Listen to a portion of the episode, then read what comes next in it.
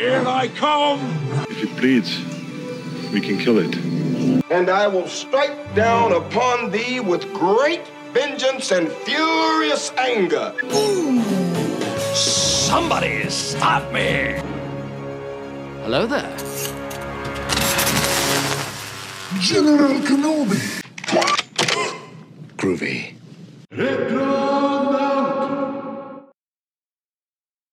Evo, pozdrav svima, mi smo A, Daniel?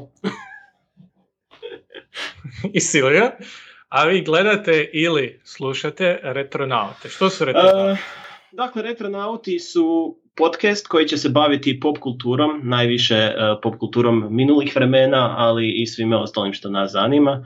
Jer, dakle, mi smo se odlučili da želimo malo podijeliti naše privatne razgovore i s vama ostalima i da vidimo što vi mislite, da iskomentirate stvari i slično.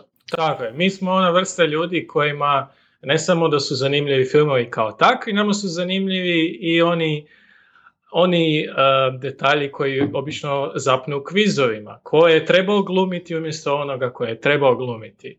A, koji je redatelj e, bio prvi ili zadnji izbor i slično. A, danas ćemo za prvu epizodu a, raspravljati o tri filma.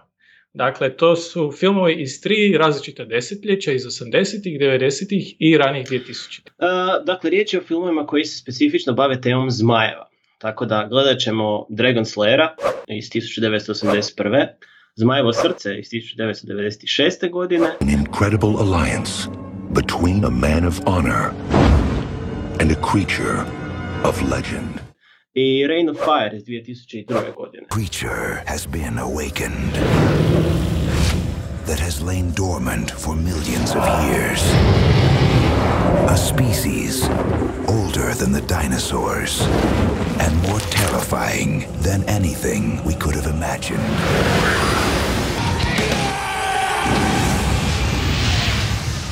Rain of Fire. Odnosno, nećemo gledati, nego ćemo raspravljati o njima. Tako. Dakle, riječ je, kao što je Silvio rekao, filmovima iz tri desetljeća. Vidjet ćemo kako su oni pristupili konceptu zmaja. Uh, dakle, kako su sami filmovi napravljeni, reći neke zanimljivosti vezane uz specijalne efekte ili slično. I na taj način, eto, nadamo se malo vas uveseliti i razveseliti u ove dane. Tako je. Trebamo napomenuti da um, Dragon Slayer, budući da je to prvi film o kojem ćemo danas pričati, koliko ja znam nije se emitirao kod nas na ovim prostorima, barem ne u pogledu toga da je ikada dobio službeni prijevod, a, dok su ostala dva filma dobili, dakle Zmajevo srce i Carstvo vatre. A, tako da Dragon Slayer, to je kronološki film, kronološki prvi film na našoj listi, i a, naravno jedan od mnogih, mnogih filmova sa riječju Dragon, odnosno Zmaj u naslovu. A, režirao ga je jedan gospodin zvan Matthew Robbins i a, mora se reći da je on imao vrlo neobičan put kao filmaš. E, Veliki dio svog radnog vijeka u produkciji je proveo kao scenarist, izričito kao scenarist, te je zapravo jedan od rijetkih filmova koji je on i režirao. U jednom trenutku je čak bio završio u Bollywoodu, a nedavno je e, surađivao i sa Guillermo del Torom, ako ste gledali film Crimson Peak. To je bio, ako se ne varam, predzadnji film od del Tora, prije uh, Shape of Water. Um, a što se tiče produkcije, a, film je bio teško razočaranje za studio.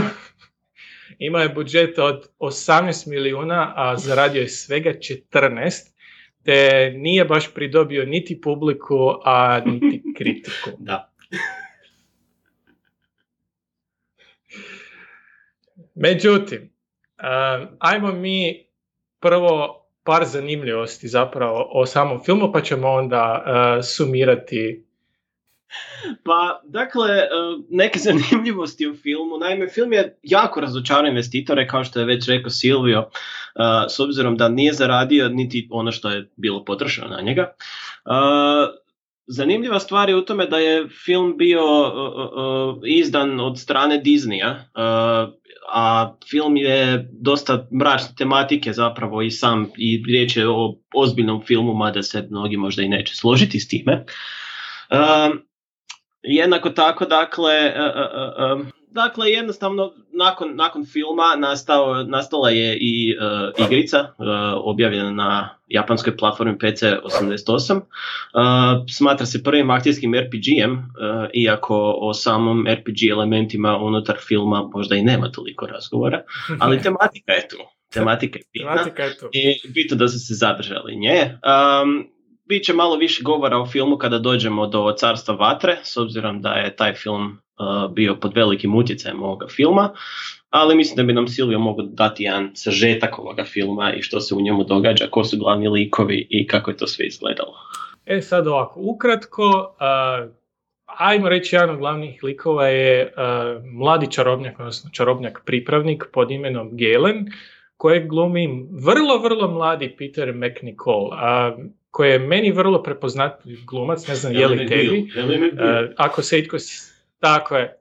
Ellie McBeal ima vrlo prepoznatljivo lice i dakle on je čarobnjak koji studira pod jednim starim čarobnjakom pod imenom Ulrich kojeg glumi Ralph Richardson te kako to obično biva jednog dana ih posjećuje skupina farmera farmera iz jednog dalekog kraljevstva po imenu Urland. Uh, I tu skupinu uh, farmera predvodi jedan mladić koji se zove Valerijan. A Valerijan objašnjava da njihovoj zemlji prijeti jedan zmaj pod jednim vrlo uh, latinskim imenom Vermitrax pejorativ, sad ne znam da li je to bastardizacija latinskog ili nije. A, pa malo je, u principu znači crv koji donosi ra, ra, razor iza sebe ili nešto u tom smislu. Wow. tako je to prevedeno. Pa eto, ovaj, što su oni mislili o svom zmaju, dakle, crv. Aha. Aha. E, dakle, da, i kako to bi što bude, uh, mo, taj zmaj zahtjeva, ili oni misle, da moraju dva puta godišnje žrtvovati djevicu. Obično je to jednom godišnje, ali u ovom filmu je to dva puta. ono, za svaku sezonu Naravno, nešto. za svaku sezonu nešto, za, tako je. Um, i najstariji čarobnjak Ulrich uh, pristaje pomoći, no uh, u jednom uh, vrlo ranom zapletu u filmu prati ih jedan vitez zvan Tyrion, koji je zapravo glavni kraljev vitez, vitez lokalnog kraljevstva Urland, te on zahtjeva da se čarobnjak dokaže da je on zapravo čarobnjak, zahtjeva test čarobnjaštva koji opet jedna šokantna stvar koju prvi puta dok sam gledao film nisam očekivao, taj čarobnjak ne prolazi. Um, vitez ga izbode do smrti, te um, seljaci odlaze razočarani. Kasnije um, njegov pomoćnik Ulrich, odnosno njegov pomoćnik Hoć, pardon, jer je čarobnjak ima nekoliko sluga, pa, pali njegov leš, skuplja pepeo i pronalazi čarobni amulet. I uh, shvaća da on ima ili želi taj elan, tu želju da, da spasi stvar i uh, pridružuje se uh, mladom Valerijanu, trči za njima, njihovoj grupi u, u njihovom zadatku ubijenja zmaja. I dakle, sad da ne idemo ono baš u totalne detalje, u totalne spoilere, oni pobjeđuju. Na vrlo neočekivan način. Na vrlo neočekivan način. pa, dakle, ja se, ja se s filmom sam se susreo tek kad si mi ga ti spomenuo zapravo i ukazao na njegovo postojanje. I s jedne strane mi je bilo jako zanimljivo gledati. Dakle, film ima zanimljivu atmosferu, uh, iako poprilično mračnu, pogotovo u današnje vrijeme kada se sve pokušava napraviti PG-13, odnosno dostupno svima. Apsolutno. Ne bih rekao da je ovo obiteljski film, ali bez obzira na, na mlađu postavu, da, da, da, svakako. Onak, u današnje vrijeme da takav film izađe, to bi bio onak teški R rating s obzirom da ima i golotinje i ostalih stvari koje se danas ne smije spominjati, pogotovo iz jednog Disney filma.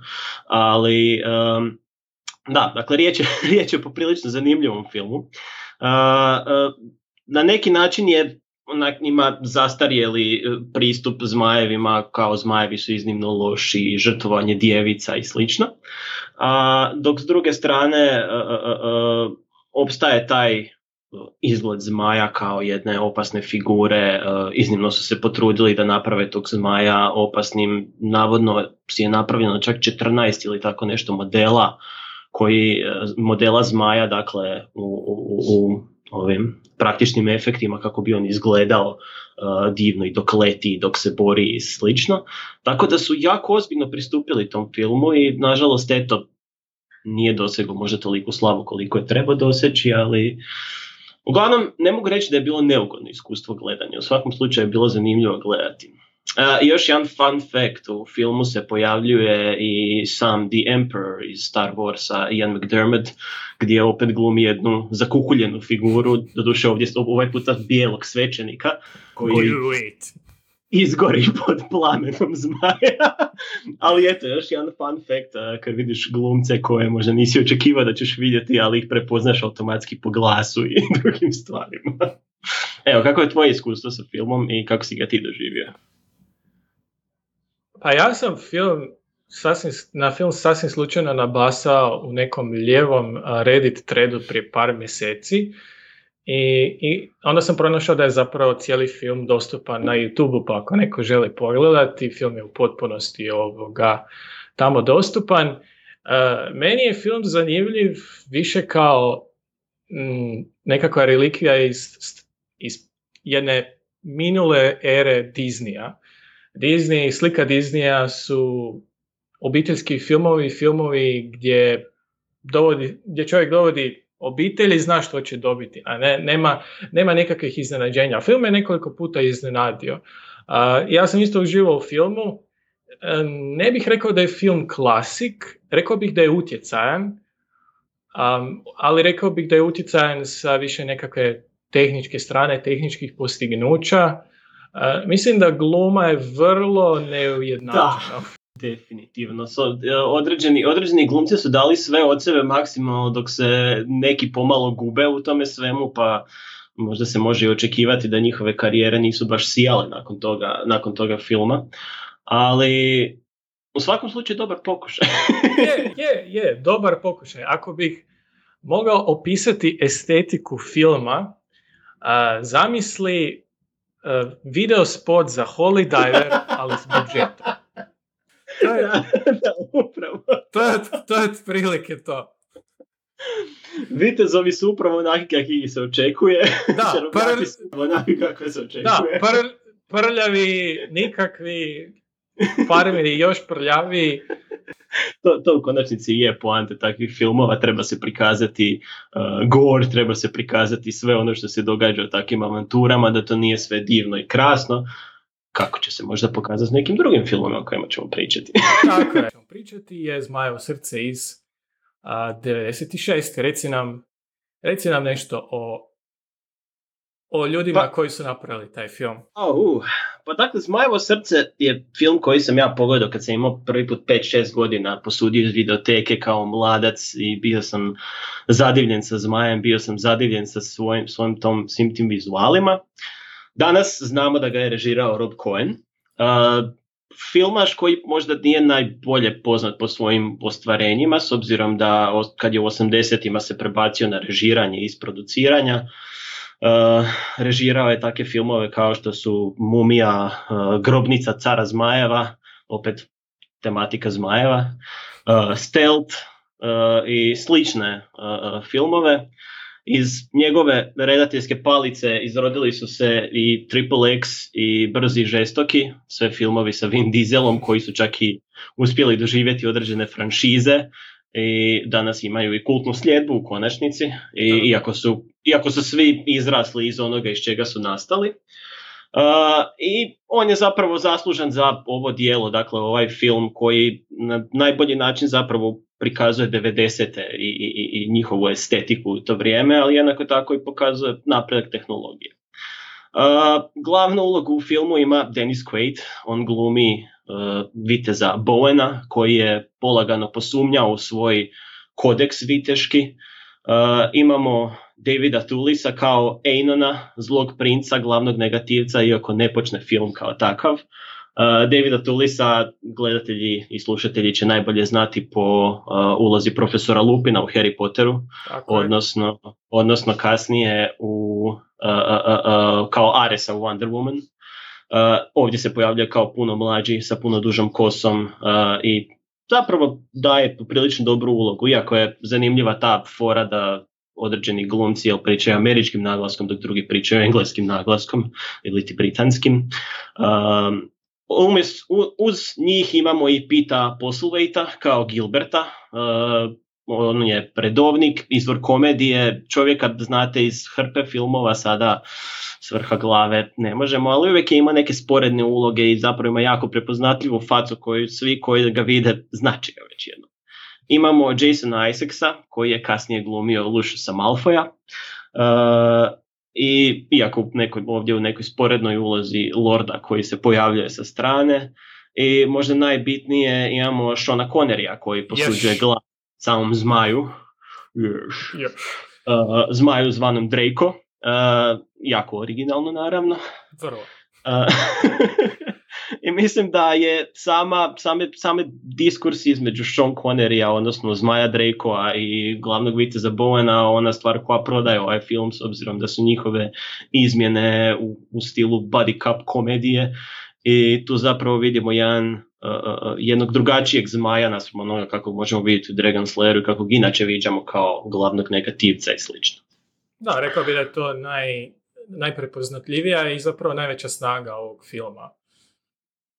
Pa da, zapravo, jer to je to što ga je prodalo. Iako je film možda zamišljen kao avanturistički film za odrasle, na kraju je najveću publiku stekao kao obiteljski film, kao nešto što se može pogledati lagano za opuštanje i slično. Uh, od zanimljivosti vezanih uz film, za glavnu ulogu bili su uh, odabrani među ostalima i Liam Neeson, pa čak i Pierce Brosnan i bilo još hrpa imena, ali odlučili su se za Denisa Quaida, koji će se kasnije proslaviti u razno raznim romantičnim komedijama, filmovima o životu psa i slično. Pu- Puno B filmova koje ćemo možda obraditi na ovom Da, da, da. podcastu. Da, da stvar bude bolja, često se pojavljivao kao sporedan lik u dosta dobrim filmovima koje se da pogledati, ali eto, a, tako je kako je. A, za ulogu Zmaja je bilo jako puno ljudi, dakle Robin Williams je isto bio predložen, Whoopi Goldberg, iako ne znam kako bi taj film izgledao da je Whoopi Goldberg imala glavni glas.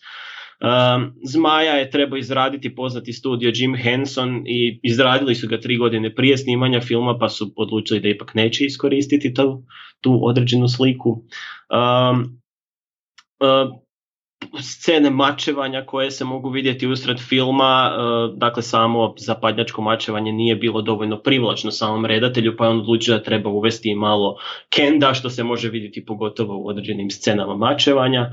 Uh, I tako, dakle, najzanimljivija stvar je zapravo da je od svih ovih filmova ovo je jedini film koji je polučio i franšizu, doduše franšizu B filmova, ali Ali franšizu. Ali franšizu. I mislim da je najbitnija stvar u tome da je zapravo promijenio gledanje na zmajeve kao osobe, jer su shvatilo se da se njima može dati neka osobnost, da ako im daš glas, ako im daš izraze lica, to dovodi do nečega novoga. Uh, ukratko priča, dakle, Bowen je vitez iz 10. stoljeća, uh, obhodi se po starom viteškom kodu i on je učitelj mladog princa Einona, čiji je otac tiranin, čiji je otac u sukobu, zapravo u građanskom ratu sa svojim seljacima i podanicima. Um, u jednom od tih sukoba Einonov otac pogiba, zajedno sa njim Einon biva ranjen kada pokuša ukrasti krunu sa mrtvog tijela svoga oca i Einonova majka ga odluči spasiti tako da ga odvede k jedinom preživjelom zmaju koji živi u okolici, da mu on usadi polovicu svoga srca kako bi on preživio. Uh, Einon, nakon što se oporavi, se budi se u njemu njegov unutarnji sadist, koji je i inače postojao, samo je bio malo sakriven. I Bowen to shvaća kao uh, korupciju zmajevog srca, dakle s obzirom da je on Einona smatrao Posinkom, da, da, bio je vrlo privržen uh, Bio, bio mu je iznimno privržen i on je smatrao zapravo da je Einon bio korumpiran od strane zmajevog srca, a ne od samog sebe kakav je bio u duši. Uh, nakon što se razočara u svoga uh, štićenika, on odluči ubiti sve zmajeve u kraljevstvu i idućih 12 godina provede u tom questu, ako ćemo tako reći, u toj avanturi. Nakon toga radnja se nastavlja 12 godina kasnije. Bowen se vraća nakon još jednog ubijenog zmaja i pronalazi još jednog zmaja kojeg treba ubiti. U to vrijeme nesvjestan da je riječ o zmaju zbog kojeg se u konačnici zakleo da će ubijati zmaja. Oni se bore do izjednačenja i u jednom meksičkom standoffu ili pad poziciji odlučuju se surađivati kako bi uh, zaradili novce i kako bi konačnici dali svrhu jedan drugome uh, izvan same osvete i uh, da ako je, ako je netko gledao Dobar loš zao western vrlo, vrlo sličan setup dakle u, u filmu Dobar loš zao Clint Eastwood lovi i spašava svaki put istog bandita i prikuplja nagradu i zapravo to se događa apsolutno na isti način kao i, i u ovom filmu. Da, i u ovom filmu je zapravo zabavno ta, ta, ta uh, mehanika kako oni funkcioniraju. Oni točno imaju iscenirano, zmaj dolazi zastrašiti, on se pojavljuje kao spasitelj, on njega Faux ubija i nakon toga pokupi novce i odlazi dalje, iako im u većini slučajeva zapravo varka ne uspjeva. U međuvremenu, u uh, različitim događajima, njih dvojica se odluče ipak pomoći seljacima koji se još uvijek bune protiv zlog princa i tu se dolazi do raspleta dakle gdje seljaci zajedno sa Bowenom i Zmajem odluče napasti utvrdu i ubiti princa i film se završava donekle tragično iako iz perspektive Zmaja on smatra da je svoju svrhu obavio pa eto. ne znam, Silvio, kada si ti prvi put pogledao taj film? A, dobro pitanje. A, mislim da sam taj film gledao u dijelovima um, negdje 99. ili 2000. Ne nekom bootleg VHS-u sigurno, ali mislim da sam prvi puta pogledao dok mi je možda bilo 12 ili 13 godina. I um, naravno kao i svima mi je zapravo Sean Connery je ostao kao najbolje zapamćen dio filma. Moram priznati da je jedna od stvari, nakon što sam sad ponovno pogledao film na Netflixu, pa ako neko želi... Film je slobodno, Netflixu. Da, da. količina mačevanja, ne sjećam se da je baš bilo toliko koreografije, koliko zapravo koreografije ima u filmu. Ima je, ima je strašno puno. A nije, nije, nije, nekakav, nije nekakav negativni element, ali s obzirom na ono što si rekao ranije da je film, namjena filma bila kao nekakav turistički fantasy film, a stekao je nekakvu reputaciju kao obiteljski film. Film zapravo ima jako pa, puno nije, Nije, nije ni čudo da je onda Rob Cohen nakon tog filma sve dalje napredovao samo prema akcijskim filmovima i izbacio se zapravo iz tog fantasy žanra i malo se više posvetio filmovima utemeljenim u stvarnosti s automobilima i S automobilima, s Bruce Leeom i tako dalje. Da, njegov, da, da, njegov interes je eskalirao, izgleda u akciju. Um, meni je Um, meni je film... Ah, kakav je tebi film? Ajmo prvo. Meni je ostao u jako dobrom sjećanju još iz mladosti, dakle sam Zmaj kao takav, da, dakle sada kad sam ga pogledao nedavno, sam zapravo bio fasciniran koliko je Zmaj dobro uklopljen u scene bez obzira što je riječ o začecima digitalnih efekata uh, u tom smislu. I, ali s druge strane sada kao starija osoba, ono, ne, vođena nostalgijom, sam primijetio popriličan broj nedostataka u filmu. Tako je. Ali još uvijek budi taj neki pozitivan osjećaj u meni. Mislim, mislim da je to ono što je najbitnije i da shvaćam zašto je stekao taj, do, ovaj, stekao taj tu, tu, tu jednostavno neku uh, jel, family comedy uh, status. Da, ne znam da li bi ga nazvao kultnim filmom, ali film je ostao do jednoj generaciji, našoj generaciji u jako dobrom sjećanju. A, rekao bih da je film ha, ima, ima, ima vrlo lijepe individualne pojedine scene i mislim da je, da je film kao cijelina možda i nije u 2020. najbolji, ali vrijedi gledati zbog tih pojedinih scena. Primjerice ona scena sa dok Bowen i Draco um, pričaju o, o zmajevima i o zmajevskom nasljeđu i o zvježđu i o tome kako zmajevi, određeni zmajevi uh, imaju pravo otići u zagrobni život dok drugi nemaju jer to nisu zaslužili. Uh, možda je malo cheesy, ali gledaj, na, men, na mene je to djelovalo. Meni, meni su te scene bile uh, bile i ostale vrlo dobro odrađene. A i samim time što si ti rekao gled, s ovog tehničke strane, CGI, odnosno specijalni efekti, možda tekstura samog zmaja i nije najbolja, ali recimo u scenama kada zmaj uh, uranja u vodu ili leži na vodi, to ne izgleda pa, loše. Kad, kad je ono ukomponirano u scene sa glumcima, što me zapravo fasciniralo koliko su uspjeli osvjetljenje i ostale stvari dovesti, jer ti znaš da teksture tada nisu bile kod danas u svakom slučaju razrađene, i odbijanje svjetla, ali toliko su pogodili boje i atmosferu i sve ostalo da jednostavno to je to. To, to je ono što tražiš u stvari u tome svemu. Uh, ne znam što sam, još nešto htio reći, ali da, uh, što se tiče same atmosfere filma, zanimljiva mi je ta sada kad uzmeš usporedbu Dragon Slayera i uh, Zmajevog srca, da Zmajevo srce je poprilično mračno prikazan film i sve oko toga je mračno, dok recimo Zmajevo srce je prikazano sve u svjetlu, većina scena se znam zapravo i događa po danu i može se vidjeti sve, sve jednostavno, ono, totalno drugačija atmosfera nego kad je u pitanju Dragon Slayer. Da, vrlo je teško sakriti nedostatke, pogotovo sa začecima specijalnih efekata, dok je Dragon Slayer da, ali Dragon Slayer onak praktični efekti su koje danas možda ne dosižu tu kvalitetu kao što bi to bilo inače, ali vidi se da je uložen popriličan trud kada je u pitanju isklapanje scena i svega ostalog. Uh, da.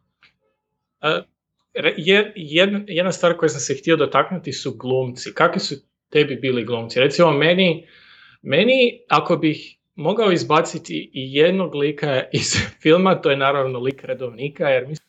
da, definitivno. Lik redovnika koji je možda trebao, treba biti uh, comic relief, nije ispao comic relief, jer iz nekog razloga je, da, osim, osim uloge naratora, to baš kao od svega toga, onak, on zapravo nema neku veliku svrhu. A drugi glumci, ne znam, Dennis Quaid je Dennis Quaid, tu nema ono standard zadržava neovisno ulozi i o tipu filma. Dok ovi britanski glumci su me iznenadili jer gledati britanske glumce u američkim filmovima je uvijek jako kempi iskustvo.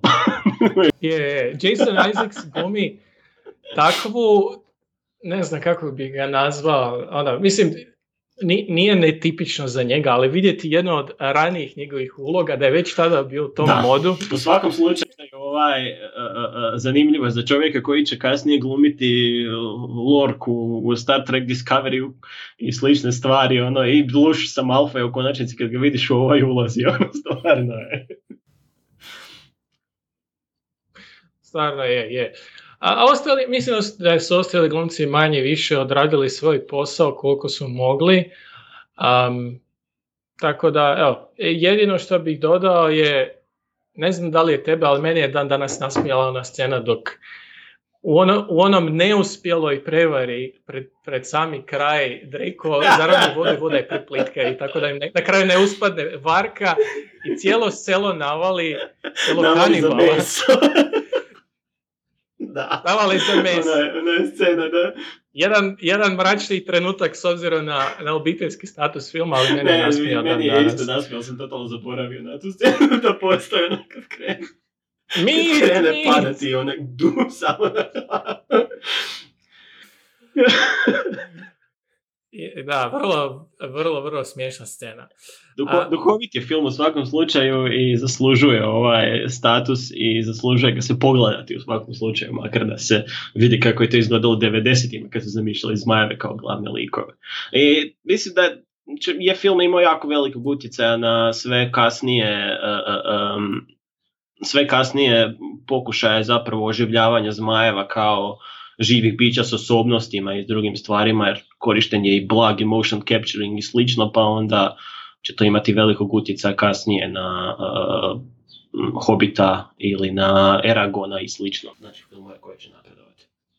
Da, sad si se dotaknuo nečeg vrlo bitnog, a to je um, ako pogledaš zmaje prije tog filma, svi su vrlo statični. Um, bez obzira na, na, na koju osobnost imaju, svi su vrlo statični, a sa pojavom uh, ping-pong loptica na licima glumaca, odnosno motion capture same te kretnje, makar je to osoba koja simulira kretnju zmaja, stvorenje koje nikad nije živjelo, ali simulira kretnju prave životinje, pravog bića i samim ti je da, da jednu dimenziju, makar se radilo o, o jednoj izmišljenoj tvorevini. Ajmo. Ajmo mi dalje na zadnji danas, uh, Carstvo vatre, odnosno Reign of Fire iz 2002. Uh, Carstvo vatre je režirao Rob Bowman i Rob Bowman je isto kao i prvi redatelj uh, s ove liste imao zapravo vrlo relativno kratku karijeru kao režiser filmova, uh, no imao je vrlo uspješnu karijeru kao TV režiser i producent. Uh, radio je na brojnim kultnim, vrlo uspješnim serijalima, mislim, uh, lista je vrlo dugačka. X-Files, Star Trek, Quantum Leap, radio je, mislim, šanse su da ako ste u ranim 2000-ima u Hrvatskoj upalili HRT, vidjeli ste nešto gdje je on izravno sudjelovao. Um, I film zapravo ima ogromnu postavu, postavu koja tada nije bila velika kao što je danas. Uh, tako da ajmo onda paralelno sa radnjom proći malo i glumce koji su u filmu. Radnja se događa u dalekoj 2008. godini. Započinje u 2008. godini, ali završava, to jest nastavlja se danas u 2020. godini. upravo si, wow. Da, upravo si vidiš što se... Da, meni, je to, meni je to bilo zanimljivo kada sam ga nedavno pogledao, onda kao radnja se događa u 2020. godini. Sada ima malo drugu pošast, ali nema veze. da je samo jedna pošast, joj. Da, dakle, radnja, početak radnje uh, se događa u obliku uh, jednog flashbacka u 2008. godini gdje uh, mladi Queen Abercrombie koji je čiju stariju verziju glumi Christian Bale, ovdje je neki klinac, pronalazi uh, uspavanog zmaja u jednom nedavno otkrivenom uh, podzemnom gradilištu, jednom kompleksu Eh, podzemnih špilja koji su slučajno otvorili graditelji, ako se, ako se dobro sjećam. I dakle, zmaj se budi i u jednom traumatičnom iskustvu ubija sve prisutne osim uh, mladog Queena. Uh, nakon toga je ono, uh, Pandorina kutija otvorena, zmajevi se raspršavaju zemljom i razmnožavaju eksponencijalnom brzinom i to je zapravo ajmo reći jedna apokalipsa gdje je gotovo cijela ljudska civilizacija bačena na, na koljena. Um, godinama i godinama kasnije uh, Queen je odrastao i uh, on je vođa jedne male zajednice preživjelih ljudi i ti ljudi žive u jednom engleskom dvorcu. I uh, takvi su jadni i nikakvi, nadaju se da će, da će preživjeti uz nekakvu nadu da da će zmajevi umriti od gladi, jer drugog, drugog... poharali su svijetom, pojeli su ljude, pojeli su sve, od nečeg valjda moraju živjeti, odnosno umrijeti. A, međutim, a, kako to obično bude, ako nešto može poći po krivu, nešto će poći po krivu. Oni kako žive u dvorcu, a ne mogu uzgajati hranu u dvorcu, iako bi ja rekao da uzgajaju gljive, ali dobro, o tom potom.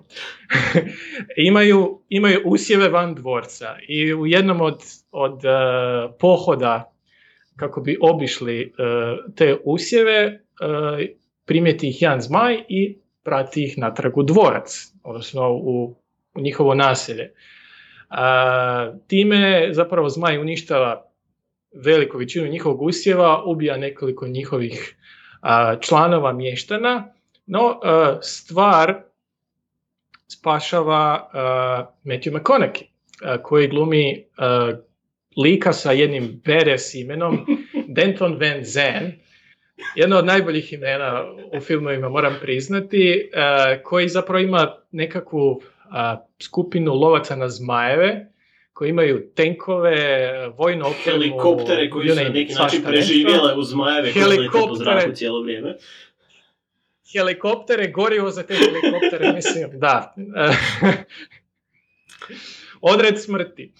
I um, oni se pridružuju Bailu, iako je on uh, inicijalno vrlo nezadovoljan sa njihovom pojavom, iako Van Zandt ubija tog zmaja kojim je uništio usjeve i ubio nekoliko ljudi, zato što on smatra da uh, je njegova pojava uh, sije razdor među, među njegove mještane, pogotovo ove mlađe, jer Van Zan a, želi regrutirati nove, nove vojnike za ubijanje zmajeva. Zašto ih želi regrutirati? Zato što njegova metoda ubijanja zmajeva je ajmo se popiti helikopterom gore i a, netko će sa sjekerom skočiti Free fall suicide! i ubiti zmaja u zrak. Tako da, malo mu fali, fali ljudstva. A, međutim, oni se nekako nađu zajednički jezik i a, Van Zan mu zapravo otkrija činjenicu da se, sve se može spasiti, apokalipsa je nije konačna, jer a, taj zmaj kojeg je on nekada oslobodio, ili je jednostavno bio slučajno tamo u krivo mjesto u krivo vrijeme je jedini mužjak od cijele zmajevske populacije, pa ako uspiju ubiti tog mužjaka, ako ga pronađu, ostatak populacije će izumreti. I oni zapravo ostatak filma rade E, da, zanimljiva je stvar povezivanja zmajeva sa ribama i tome da zmajevi sa svojom vatrom zapravo oplođuju jajašca poput riba kao kad ostavljaju ikru i slično. E, ali da. Kako si, kad si ti prvi put pogledao film? U, taj sam film gledao, to se, tog se trenutka jako dobro sjećam, jer sam u osnovnoj školi, a, jer sam bio neki blaži asmatičar i jedne godine su me bili poslali a, na more i a, tamo u tom odmorištu su imali jednu kolekciju VHS-ova, odnosno kazete, iako je to zapravo već bilo vrijeme nekako Da. tranzicije kada su DVD-i postali dosta, dosta dostupni. Međutim, bila je neka mala filmoteka i jedan od filmova je bio bilo Carstvo vatre i tokom ta 3-4 tjedna koliko sam bio tamo, gledao sam ga možda 2-3 puta, skupa sa još jednim filmom u kojem je Christian Bale, iako je zapravo bilo jako čudno da je isto bio na polici, a to je, um, kako se zove onaj film gdje je Christian Bale, zapravo je ono, kopija. Matrixa. Uh, Equilibrium, da, koji je, ja mislim da je to R-rated film. Ne Da, stvarno nije, ne znam bolnici. Ali ta dva filma sam to ljeto, to je negdje bilo, ne znam, Ne. 2003. 2004. gledao vrlo, vrlo često. Pa, Ja se sjećam da sam ga prvi put pogledao jer moji su u to vrijeme imali videoteku i onda kad sam vidio Zmaja na naslovnici to je bilo to, ja to moram pogledati. I ostao sam blago iznenađen jer to je bilo prvi put da vidim Zmaja u takvom prikazu, dakle onak navikao sam na Zmajeve u to vrijeme koji su bili većinom u animiranim filmovima i slično i koji su većinom imali neke osobnosti onda kad ih doživljavaš tako kao pošast koja napada svijet, to je bio totalno drugi vidik i naravno likovi Kvina i, i Van, Van Zama uh, koji su bili poprilično specifični za to vrijeme, uh, s obzirom da je riječ o dva glumca teških karaktera Vrlo, se- vrlo teških karaktera. koji se, koji se čak i na snimanju baš nisu slagali najbolje kako se čini i kako sam čuo. Uh, ima, ima jedna zanimljivost vezana uz scenu gdje njih dvojica imaju svoj sukob ispred dvorca i navodno je Matthew McConaughey išao full method acting u tom, Headbutt. u tom smjeru. Headbutt ga je direkt u glavu, tako da je ovaj imao čvorugu na glavi idućih par dana i morao je redovito stavljati kosu preko čvoruge da se ne bi vidjela na snimanjima, tako da ima par scena u filmu gdje se baš vidi kako je kosa forsirana preko toga, kako se ne bi vidio kolika je zapravo bila šteta, ali zanimljivo je za to vrijeme s obzirom da Matthew McConaughey je u to vrijeme bio poznat u romantičnim komedijama sa kosicom i slično i ovdje se pojavio kao neki BDS i slično. I znam da je i Christian Bale, Christian Bale je htio tu ulogu odraditi u stilu mršavog narkomana koji a, kao ništa ne jede. U a- Mašinistu, ako je ko ikad gledao Mašinist, dosta dobar film, ali ta, Bale je u tom filmu otišao u totalnu krajnost. da, ovdje, ovdje u ovom filmu nažalost je glumio standardnog uh, uh, Bruce Wayne lika, kako voli glumiti. E, ovaj, i, i, i, ali mislim da je sasvim ok odrađen film što se tiče glume i svega, iako ima poprilično nelogičnosti u načinu uh, uh, kako je sve to prikazano. Jel? Je, ima, je, ima, ima puno nelogičnosti, ali moram priznati da ima i puno stvari koji se meni sviđaju. Um, recimo, spomenuo si um, taj znanstveni pristup uh, zmajevima, oplođivanje uh, jajašica i tako dalje. Samim time što su oni uh, tretirali zmaje u ovom filmu kao životinje, uh, je dodalo tu neku neku notu koja je dos, do tada nije bila u filmu. Pogotovo ako, ako pogledaš iz određenog kuta, ovaj film zapravo apokaliptični film, a uzrok apokalipse nije, Nije meteor, bolest. nisu zombiji, nije, nije bolest, nije poplava, već zmajevi. Da, poprilično, poprilično zanimljiv pristup cijelom filmu i baš zbog toga mi se i svidio, jer naspram svih fantasy filmova koji to stavljaju u tu aspekt magije i fantastičnih stvorenja, ovdje je to nešto što je prirodno evoluiralo jednostavno i, i, i što pogađa svijet, iako poprilično je proročanski ovo 2020. sa apokalipsom, doduše nas ne, ne, ne gone zmajevi, ali slična stvar se dogodila, dakle koja nas je zatvorila u kuće i Da, da, da volim panove, sad bih rekao da je film vrlo prizemljen. Uh, i, iako je dosta filma provedeno u zraku. Da, uh, proročan, da. Uh, ima tih, aj, ja bih čak rekao ikoničnih uh, kadrova, tipa ona, onaj dio sa Big Benom Mhm. dok London gori, pa um, onaj intro na, nakon flashbacka dok Christian Bale rekreira Da, da, da, da. Star Wars je ist- isto vrlo, vrlo pamtljiv. On to naravno rekreira iz Maglovitog sjećanja, maglo- da. uh, iz nekakve maglovitog sjećanja, da, ali Da, i onda vidiš koliko zapravo Star Wars kao tematika preživljava godine, generacije, čak i unutar najvećih kriza. Tako je. Ne, zanimljiva. je. Zanimljiva je poveznica isto tako Reign of Fire sa prvim filmom. Jer navodno ljudi koji su uh, izrađivali dakle zmajeve za carstvo vatre uh, su pokupili hintove zapravo iz Dragon Slayera o izgledu zmaja, dakle da su oni, da oni imaju samo četiri uda, da hodaju zapravo na svojim krilima i slično. I odlučili su zapravo napraviti samo blago osuvremenjenu, verziju uh, uh, toga zmaja, dakle iz Dragon Slayera i mislim da su zapravo uspjeli da ga prikažu poprilično realno i da ga prikažu kao stvarnu prijetnju, iako u onom zadnjem sukobu taj zmaj se i ne čini kao tolika prijetnja više. Ne, ne, ne, ne čini se. Ali, dobro, to je jedan od, od mana filma. Ne bih rekao da je gluma mana, ali mislim da je em, a, brzina s kojom od, odre, unose određene elemente u radnju nije baš jednaka. E, daju si dosta vremena da e, prikažu život u apokalipsi, oni kadrovi a, života u dvorcu, što je isto meni jedan genijalni element, jer iako je film zapravo u modernim vremenima, vrlo znanstveni pristup, znamo da uh, zmajevi rigaju vatru ne zbog nekakve magije, jer eto imaju nekakve da. dvije kemikali, tekućine uh, u, u ustima koje dok se spajaju tvore kemijsku reakciju, odnosno vatru. A, s druge strane imamo taj dvorac u kojem oni žive, što je zapravo logično, jer e, koja će građevina preživjeti zmajeve?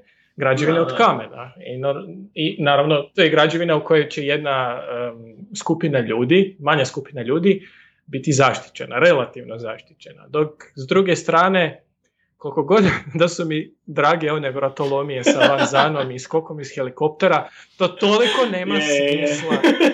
znači, Stvarno. lova je E poprilično... sad, onak- zamisli, Da.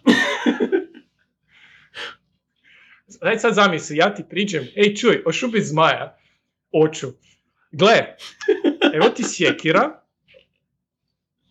ajde dođi sa mnom, ali pozdravi se sa svojim Da, najbližima vijek ti je prvo. 12 sekundi. Čisto da znaš, onak, vrlo vjerojatno nećeš duše preživjeti od toga. Ideš? Ideš, ajmo, da, ali koliko su entuzijastični ti, ti, ti mladci. Da, svi se žele proslaviti, svi žele biti E. Dragon Slayer u konačnici.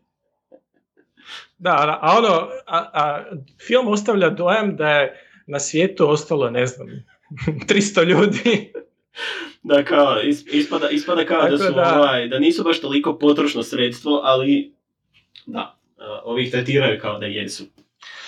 Uh, ma, mislim, film, samo kad kreneš istraživati nelogičnosti u filmu, mislim da bi to bila cijela jedna epizoda koju bi mogli posvetiti, tako da nećemo toliko u tome, Da, ne, ali... nećemo, nećemo, jer Mislim, mislim da je bitno reći da je onak donio jedan novi pogled na zmajeve koji kasnije recimo ja najviše taj utjecaj vidim uh, uh, u Game of Thronesu i njihovoj prezentaciji zmajeva. da, I mislim se da su složio. Same kretnje zmajeva, načini na koji se ponašaju i slično, mislim da su najviše zapravo u Game of Thronesu iskoristili taj uh, uh, aspekt iz Carstva Vatre. Dok su ostali filmovi koji su se kasnije pojavili i serije zapravo zmajeve prikazivali više po više nalik na ove starije filmove. Jesu, jesu, imali su taj animalistički pristup prema zmajevima koji, koji je sam po sebi a, ima svoje mjesto. Ja bih rekao, ne znam da li ćeš se složiti, da ako u filmu imaš zmajeve koji su am, prirodnije prikazani kao nekakve životinje, odnosno zvijeri, a, puno je bolje imati ih više, jer su onda pošast, a, u odnosu na karizmatičnog zmaja gdje ako imaš više zmajeva kao što je Draco, e, ma- ne, imaš određenu nestabilnost između ljudskih likova i CGI Da, likova. sla- mislim da bi se složio u tome. Jer uh, u, u- carstvu vatre zapravo funkcionira taj smisao pošasti, ali ako ti imaš više zmajeva koji su personificirani kao ljudi, to onda ispada previše jer se ličnosti zmajeva se zapravo bore sa ličnostima koji su u filmu, dakle ljudskim ličnostima i dolazi do nekog nesrazmjera. Dakle, ako imaš jednog zmaja koji je personificiran kao osoba, to je sasvim dovoljno da bi dao određeni dojam koji trebaš. Da, sve je Da, stvar tako da kontrasta. Sve je stvar kontrasta. Sve je stvar kontrasta. Um, da li bih ti još što dodao? Koji ti je, koji ti je zapravo najdrži od ova tri filma? Meni je recimo ovaj, ovaj zadnji. Meni je Zmajevo srce iz razloga što imam baš taj nostalgični feeling, iako Rain of Fire zadovoljava znanstvenika u meni, ajmo tako reći.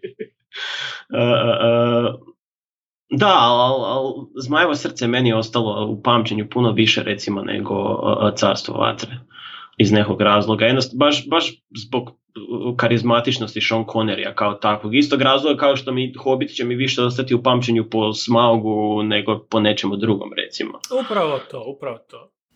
Upravo to, upravo to. A i dobro, meni osobno ta Hobbit Da, trilogija- Hobbit trilogija nije, nije, nije realno dobra trilogija, ali ima svojih trenutaka koji se daju pogledati. Tako ima, ima, ima. Rekao bih da mi prvi film, sad da ne, ne skrenemo previše s teme, ali rekao bih da je prvi film u Hobbit trilogiji kompetentno Ali što se tiče uh, načina na koji su ti O- filmovi utjecali kasnije, mislim da Dragonheart je poprilično utjecao na Smauga u smislu personifikacije u glumcu koji ga je utjelovio, dakle u Cumberbatchu, jer na sličan način su prišli i Conneryu kada je sniman film i mislim da je taj, za, za Hobbita kao film recimo, je taj smjer bio jako dobar zauzeti bolje nego da su ga napravili kao čisto divlju zvijer, kao što je recimo bio u Dragon Slayeru ili Carstvu vatre.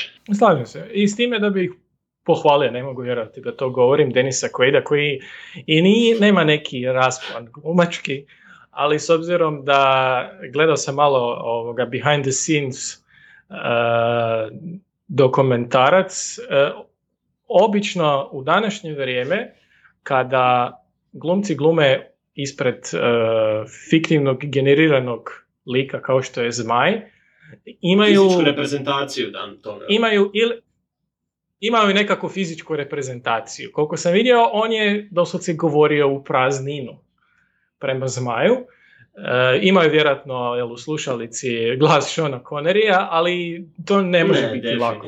Mislim, to- to... je to ono što to ono što glumci rade, ali e, s druge strane sve i da je e, lik u potpunosti CGI, kao recimo u e, određene scene u Jurskom parku sa e, ovim e, T-Rexom, Oni su imali i lutku T-Rexa, samo glavu. ono.